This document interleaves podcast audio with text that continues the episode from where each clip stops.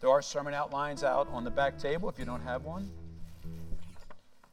It's good to be here with everyone. It's good to see people new and old with us, some who are visiting with us. Uh, just so you're aware, we are in the midst of a 36 week sermon series out of the Gospel of Matthew. This is our 19th week, so we're about right in the middle of where we're going. Um, and I was thinking about this and thinking, you know, we've been living over the last few weeks in a time where uh, a lot of smoke has, uh, has uh, been something that's been hard for us, breathing wise. It's also been something that's been blocking the sun a bit, right? There's been a real haze uh, on the sun, and uh, it does provide for beautiful sunsets, I, I will say. But, um, but it's sort of where we're at in the Gospel of Matthew. Uh, we've been running, and Jesus has been, we've been walking with Jesus, and all these things have been going forward. And a number of things, even in the parables he's spoken, they've sort of been hidden in a particular way. But now, just like today, with the wind coming and blowing out the smoke from chapters 21 through 28, Jesus makes things perfectly clear. We're going to get very clear today.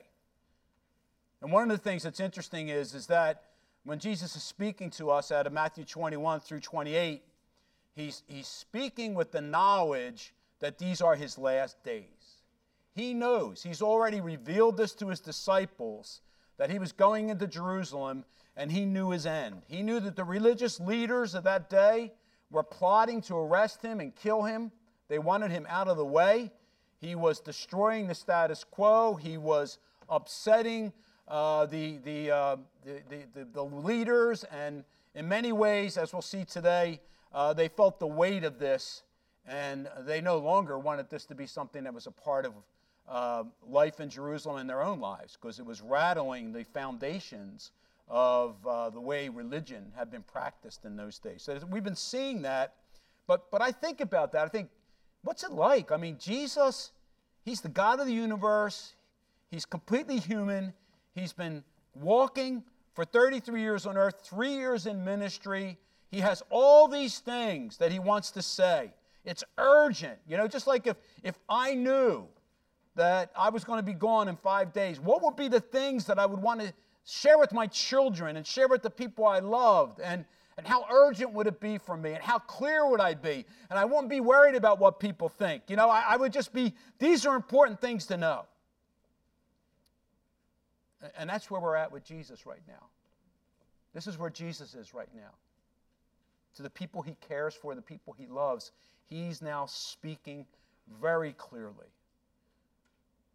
He's speaking words of truth and encouragement, challenge, conviction, uh, and all this. So here's the thing that's interesting we have 11 weeks to go through the last week of Jesus' life.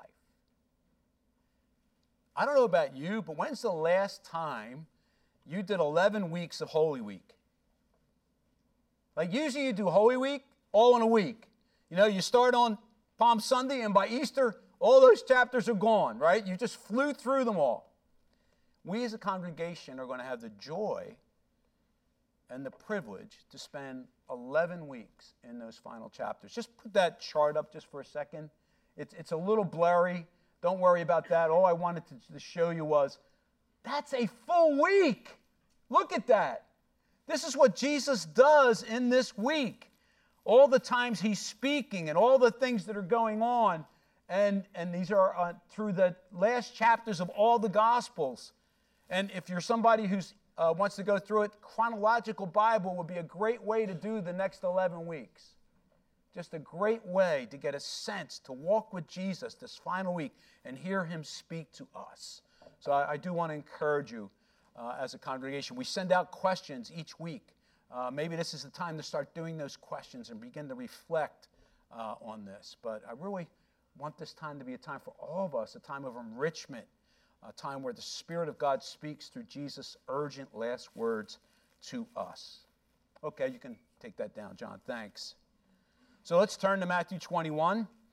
I'm not going through the whole chapter. There's a few things that I'm going to be looking at that I think are the emphasis of the chapter. Um, and it's going to start with Jesus' triumphal entry into Jerusalem. And then we're going to see in this chapter and throughout the remaining seven chapters, the crystallization of Jesus as the true prophet, priest, and king. Matthew started with that very much in the first chapter, and now we're going to be seeing the crystallization of that and the things that he's doing. So let's start with Matthew 21, verses 1 through 11. As they approached Jerusalem and came to Bethphage on the Mount of Olives, Jesus sent two disciples, saying to them, Go to the village ahead of you, and at once you will find a donkey tied there with her colt by her. Untie them and bring them to me. If anyone says anything to you, say that the Lord needs them, and he will send them right away.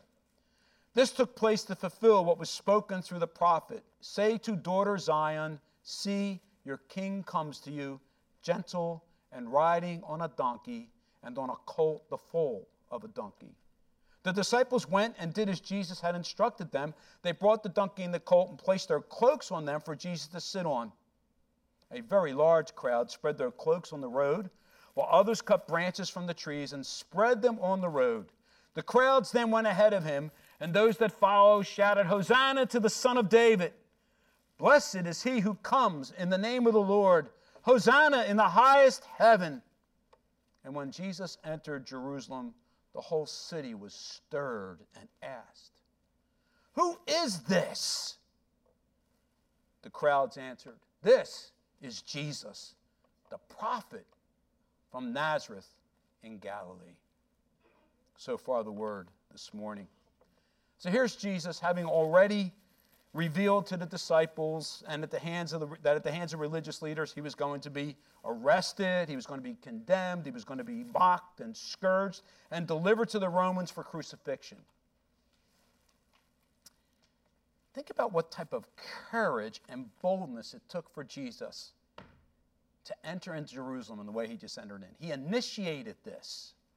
He initiated the whole end. This was what prophecy had basically pointed to. And Jesus, knowing prophecy, enters into Jerusalem in the most public way possible. He's understanding that he is the fulfillment of the messianic prophecies. So he arranges to ride into Jerusalem on a colt, the foal of a donkey. This was in fulfillment of Zechariah 9, verse 9. Listen to this from Zechariah 9, verse 9. Rejoice greatly, daughter Zion. Shout, daughter Jerusalem. See, your king comes to you, righteous and victorious, lowly and riding on a donkey, on the colt, the foal of a donkey. I don't think we could see something fulfilled as clearly as that. Thousands years later, this is being fulfilled. And I love what Barclay says in his quote. Listen to this quote, you have it on your outline. Jesus could not have chosen a more dramatic moment. It was into a city surging with people, keyed up with religious expectations that he came, right? Passover, this city is fired up. I mean, think about it. By some accounts, there were as many as 2 million people in Jerusalem for the Passover. Think about that. 2 million people in Jerusalem for the Passover. And thousands were waving palm branches and shouting out in praise Hosanna to the Son of David. This was open and unabashed messianic adoration of Jesus. This is what this was. Essentially, Hosanna means it's a people's cry for the deliverance and for the help in the day of trouble. It's an oppressed people's cry to their Savior and their King. That's what Hosanna means. An oppressed people crying out to their Savior and their King. And here's the thing his entry into Jerusalem, he's riding on a colt.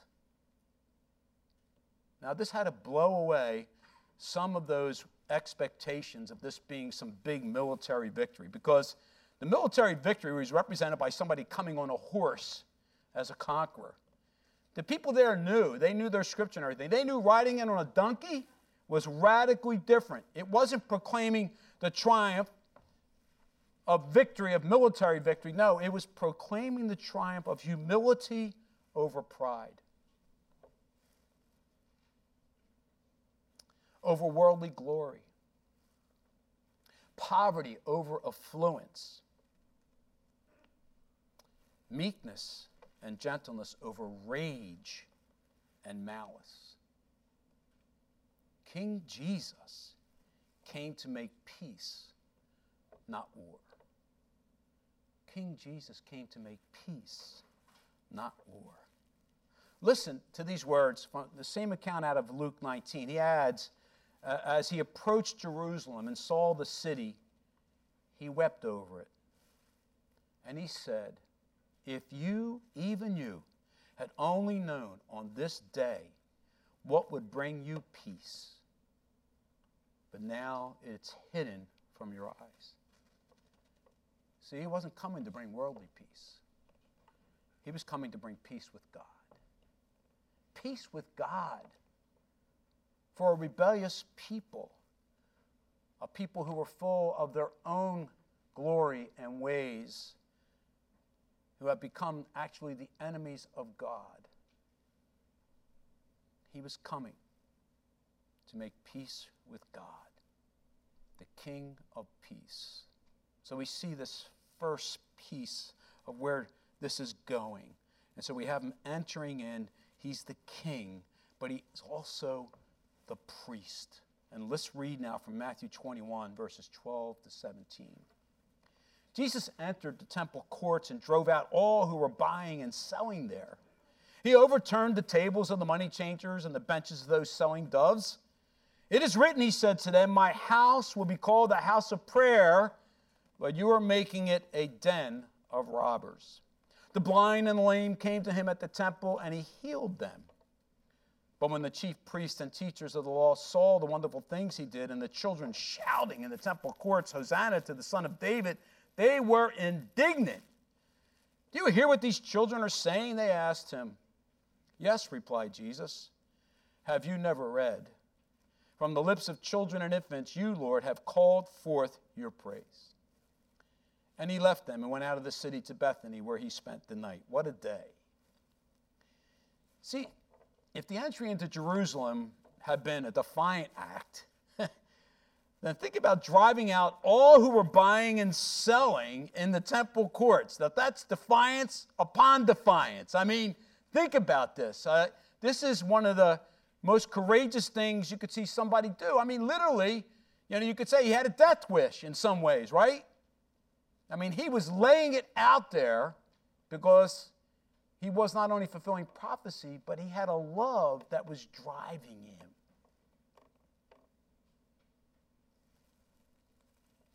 So I want you to get a sense of this. So I have a picture here of the temple so we can better visualize. So, so there's the temple, okay? And, and you see on this side are all these courts. You see that big court there? That's the court of the Gentiles. Okay? So think about that. There's thousands upon thousands of people in there. There's all this market stuff going on. Yes, some people are taking advantage of people. There's animals being sold. There's, there's money being changed. It's, it's like this craziness going on in there. And in walks Jesus and starts throwing tables around. I mean, think about this.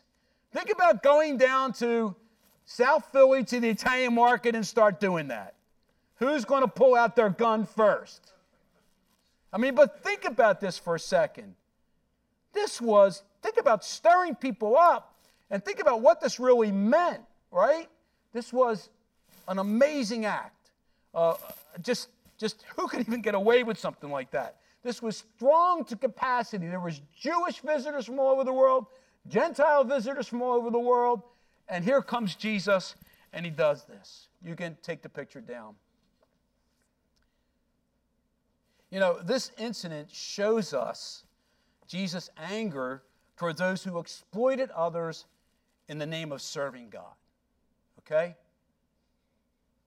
They exploited others in the name of serving God. Jeremiah said in Jeremiah 7 11, that men made the temple a den of thieves. Men made the temple a den of thieves. And although this was certainly a part of Jesus' priestly anger, here's what was more disturbing to Jesus. You hear it in his words. Was how this marketplace activity in the court of the Gentiles made it impossible for ordinary people to come and worship in the house of God. That was, that was so on his heart that this was intended, in particular, for those who had no knowledge of God to come in, whose souls longed, who had some type of sense that there was something about this God, and they wanted to come.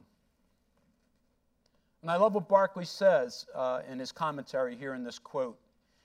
In that uproar of buying and selling and bargaining and auctioneering, prayer was impossible. Those who sought God's presence were being debarred from it from the very people of God's house. See, here's, here's the truth God will never hold guiltless those who make it impossible for others to worship Him. That's, that's an important truth. You know, He spoke that when He spoke to the disciples about the children. Have the children come to me. Don't hinder them from coming. This was always on his heart and mind. What are the things that are hindering people from coming to God? He will not hold us guiltless. And that, that's where he's at with that. And so, as the temple court is emptied out, who are now able to come to Jesus? It says the blind and the lame were able to come. Why? Because the blind and the lame were restricted only to the Gentile courts. They were called unclean.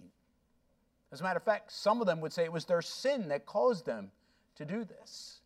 They were not allowed in, even though they were a people of Israel, they weren't allowed in. They had been ostracized. But here they were in the court. They didn't leave because they knew Jesus' heart. They were desperate for Jesus, and now they had the openness to express that. And Jesus does what? He heals them. In his priestly function, he heals them, he comes to them. And then the next scene is children seeing these wonderful things, they begin to praise Jesus again. It's a sense of like spontaneous praise. Hosanna, they're crying out. And what do the leaders do? Well, they're indignant. Now, this is real hypocrisy, right? Think about this. Greed and theft in the temple didn't bother them, but praise to Jesus did. Greed and theft didn't bother them, but praise to Jesus did. So Jesus uses the words of Psalm 8 to quiet their indignation, and they have nothing to say. And that's how Jesus leaves that day. That's, that's his day. One day. How powerful is that? But he comes back the next day. So he leaves, he goes to Bethany, he stays with Martha and Mary and Lazarus, who he just raised from the dead. I can't imagine what kind of conversation they have after that day. I would have loved to have been at that table.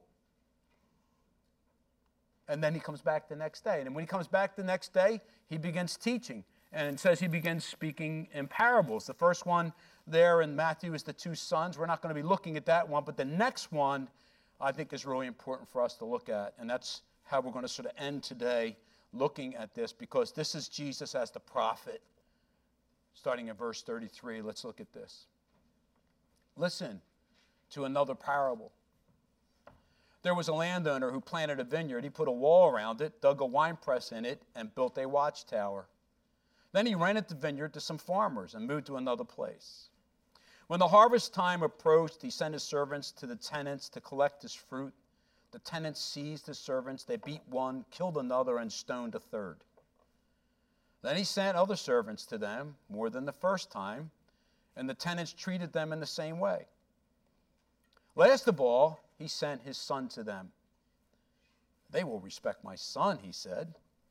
But when the tenants saw the son, they said to each other, This is the heir. Come, let's kill him and take his inheritance. So they took him and threw him out of the vineyard and killed him. Therefore, when the owner of the vineyard comes, what will he do to those tenants? So this is Jesus saying the story, but now in the middle of the story, ask the leaders that are listening to this this question what will happen? What will they do? Here's what their answer is He will bring those wretches to a wretched end. They replied, and he will rent the vineyard to other tenants who will give him his share of the crop at harvest time. They don't know how prophetic they were. Jesus said to them, Have you never read in the scriptures? Now, listen to this. Think about those words. These are the theologians. These are the people who study the word all the time. These are the people who interpret the law for the people of Israel. And what does Jesus say to them? How does he say it? Have you never read in the scriptures? I think they might have been a little angry at those words. The stone the builders rejected has become the cornerstone. The Lord has done this, and it is marvelous in our eyes. Therefore, I tell you that the kingdom of God will be taken away from you and given to the people who were produced its fruit. Anyone who falls on this stone will be broken to pieces.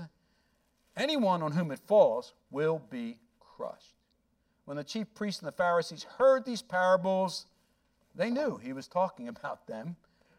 They looked for a way to arrest him, but they were afraid of the crowd because the people held that he was a prophet. This is so clear. It's pure sunshine. It's speaking clearly here. In this parable, Jesus describes the history and fate of Israel. That's what he's saying right here.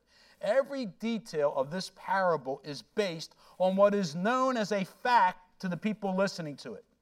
The landowner who planted the vineyard is God. The vineyard is the nation of Israel, as it's expressed in Isaiah 5 and other places in the Old Testament. The farmers are the religious leaders of Israel who had charge for God and the welfare of the nation. The messengers who were sent are the prophets sent by God, who were so often rejected and killed. And the Son who came last was Jesus himself. In this parable, Jesus portrays the madness of the chief priests and the elders who are plotting to kill the Father's Son, sent as the prophet, priest, and king, to warn them and call them to repentance. I think about that. And, and, I'm astounded when I think about that. Think about that for a second. This is Jesus. I, they had to understand exactly what he was saying. They understood. And they're the ones who proclaim what the wicked servants deserved. He asked them the question they prophesied it themselves what they deserved. I mean, that's amazing to me. And in their own words to Jesus' question, they proclaim they deserve judgment. And then Jesus goes on to make it perfectly clear what the eventual consequences of their rejection of him would be. He uses Old Testament pictures out of Psalm 118, Psalm 8, and Daniel 2, making it clear that all these Old Testament pictures are summed up in him. Jesus is the rejected stone of Psalm 118 that God appointed to become the chief cornerstone. He's also the stone of Isaiah 8 the people stumble over, the foundation stone and precious cornerstone of Isaiah 28, and the stone of Daniel 2 that destroys the world in rebellion. He brings it all together. It's all together in Christ. and he's bringing it to them. I, how much more clearer can Jesus be as he brings this? The choice is before the religious leaders and all the people. Be broken in humble surrender before God, or be completely broken in judgment. And the leaders clearly knew Jesus was talking about them. Who told them that Jesus was talking about them? It was their own guilty conscience that told them. It was their conscience speaking to them that they were guilty. Wow. But instead of repenting, they responded with anger and looked for a way to arrest Jesus. Think about that. And look for a way to arrest Jesus so they could kill him and be rid of him. And what they did was throw away their privilege and right as a nation that would be called God's chosen people. The ones who were given the privilege of bringing blessing to the rest of the world. That's what Jesus had said to them. Their time was up. They rejected Christ. They rejected him. Listen to what R.T. France says in the quote there. The sphere in which we must look for God at work in salvation is no longer the nation of Israel, but another nation. This is not the Gentiles as such that would require the plural ethnosin, not the singular ethni, but a people of God derived from all nations, Jew and Gentile. This is what Jesus did. This is what happened through the cross. This is where the blood brought new life, and new creation, a new Israel in Christ Jesus. We are that Israel today. We are the new church. We have been given the privilege of being a blessing to the nations and our neighbors and our families because we have been called by Christ Himself. So, then, how do these words apply to us today? Let's think about this for a few moments. Do we know Jesus as the King of peace? The one who brings peace with God through his redemptive work on the cross? And, and what I mean by that is, do you truly know that you have peace with God? That, that it's not on a scale, it's not something that every day I have to work up to having peace with God. I have to look at what I've done and what I haven't done. But that for all eternity, in Christ, we are at peace with God. We have been reconciled. We've been forgiven. We can be assured that we have peace with God. When Paul in Romans 7 looks at himself and sees himself and says, Oh, what a sinner I am. Every time I want to do good, I sin. he goes through this whole, you know, list of, of, of how that's working in his heart. At Romans 8, he says, But now there's no condemnation for those who believe. Hallelujah. There is peace with God. Bought by the blood of Christ, the King of peace. Hallelujah. You got to know it, you got to believe it. The Holy Spirit is alive and making that a reality. And if it's not happening, cry out to the Holy Spirit. Get other people to pray for you. Go back to the Word. This peace is ours. It was bought for by Christ Himself. Hallelujah. Amen. This peace is ours through Christ. I no longer am not able to approach God. But the throne has been opened, the blood has been sprinkled, and we can come expectantly, boldly to God. We can come humbly to God and know that He forgives us. Hallelujah. Brothers and sisters, as the church of Christ, do we live knowing that we have peace with God? That's the first thing he wants us to know very clearly. He's the King of Peace. That second thing is are we who are now a temple through the indwelling of the Holy Spirit, allowing the Spirit to cleanse us of our rebellion, our worldliness, our idols, are using Jesus for our own gain? Are we? We have the Holy Spirit in us. The scripture tells us we're the living stones who are being created into the new temple. When conviction comes, because it does come, right? When conviction comes, what do I do with it? Do I welcome it? Or do I rationalize it away? have I become so hard hearted that I don't even want to listen to it? I begin to grieve and quench the Holy Spirit as the Holy Spirit is coming in his priestly manner to say, I'm cleansing you. I'm bringing cleansing. Do you understand? I'm showing you these things so you can go to the King of Peace. You can go and know forgiveness and reconciliation. You can go and say, Fill me to make me more like Jesus. And in that, you're now becoming more the temple of God. Hallelujah. This is what he's saying to us. This is our privilege as the new church.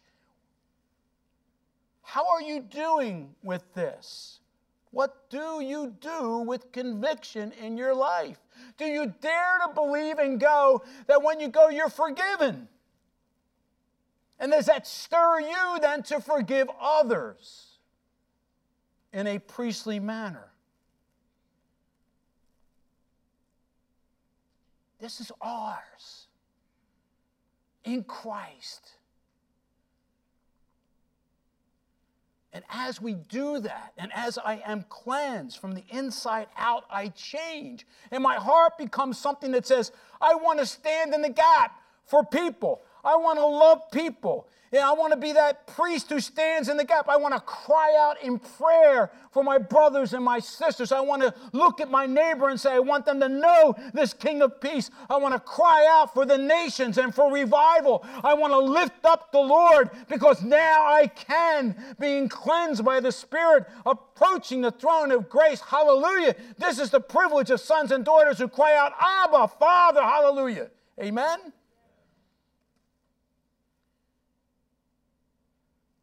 This is us. This is who we are. This is our priestly role.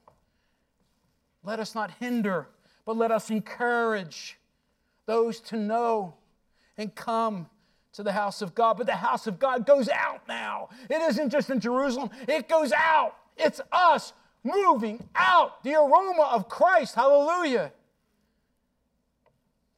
How powerful is that?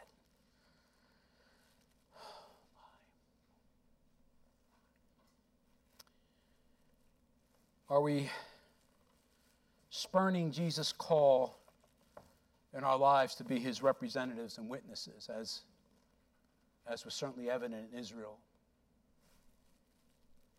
Of bringing salvation through our words and our actions to the people in our webs of relationships, to the poor, to the orphaned, to the oppressed and the blind. Well, I want to say to you, Bridge Church, praise God. Our teenagers went out a couple weeks ago.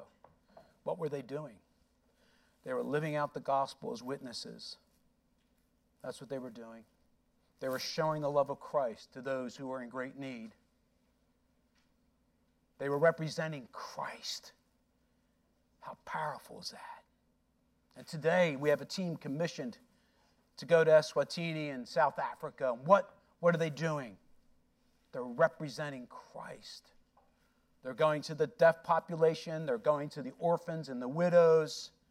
And what are they bringing? They're bringing the compassion of Christ in their actions, and they're bringing the word of life through the gospel.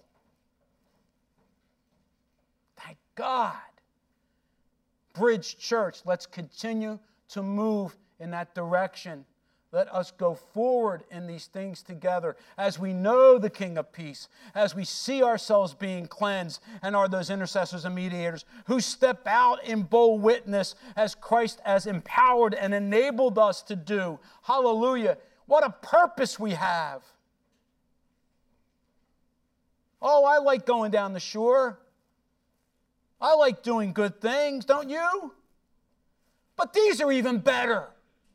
I'm telling you, they're even better. When you step into the pleasure of God, there is nothing like it. There is a joy that goes so deep. There's Ebenezer's in your life that you can grab hold of in times of trouble. No, this is what God has given us. Let us do this together. Bridge Church. I, I was thinking about this. You know, during the pandemic, all the stuff that was going on. I mean, people leaving our church and other churches. Oh, this one wanted mask, this one didn't want mask, this had a political view, this person had a political view. It was, it was murder. And being a pastor in that time was heart wrenching and heartbreaking. And, and at some point, there was the sense is, is, is, is Jesus passing us by? Is, is Jesus passing us by? Is he going to use something else, some other people, people who aren't living this way? Right? Ask that question today. What's, what's the state of the church in America today? It's divided, it's polarized, it's, it's angry with one another, it's not willing to sit at a table together. It's fallen into the whole worldly perspective that the moment you say something that I don't like, I don't agree with, you're my enemy. No, not, not, that we can sit down and talk about it as brothers and sisters and learn from one another and understand. No, you're my enemy. This is not the church of Christ. This is the church of Satan. And God will pass that by, but not church that He calls, that understands living out of the King of Peace. A church that's willing to hear the Holy Spirit convict them of those sins that will bring division, polarization, anger, racism, tribalism. And we would go through the whole list. It's a church willing to intercede, stand in the gap. A church that's willing to get dirty with people and to love people.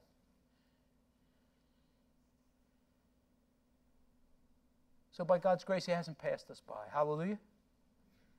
And may He not.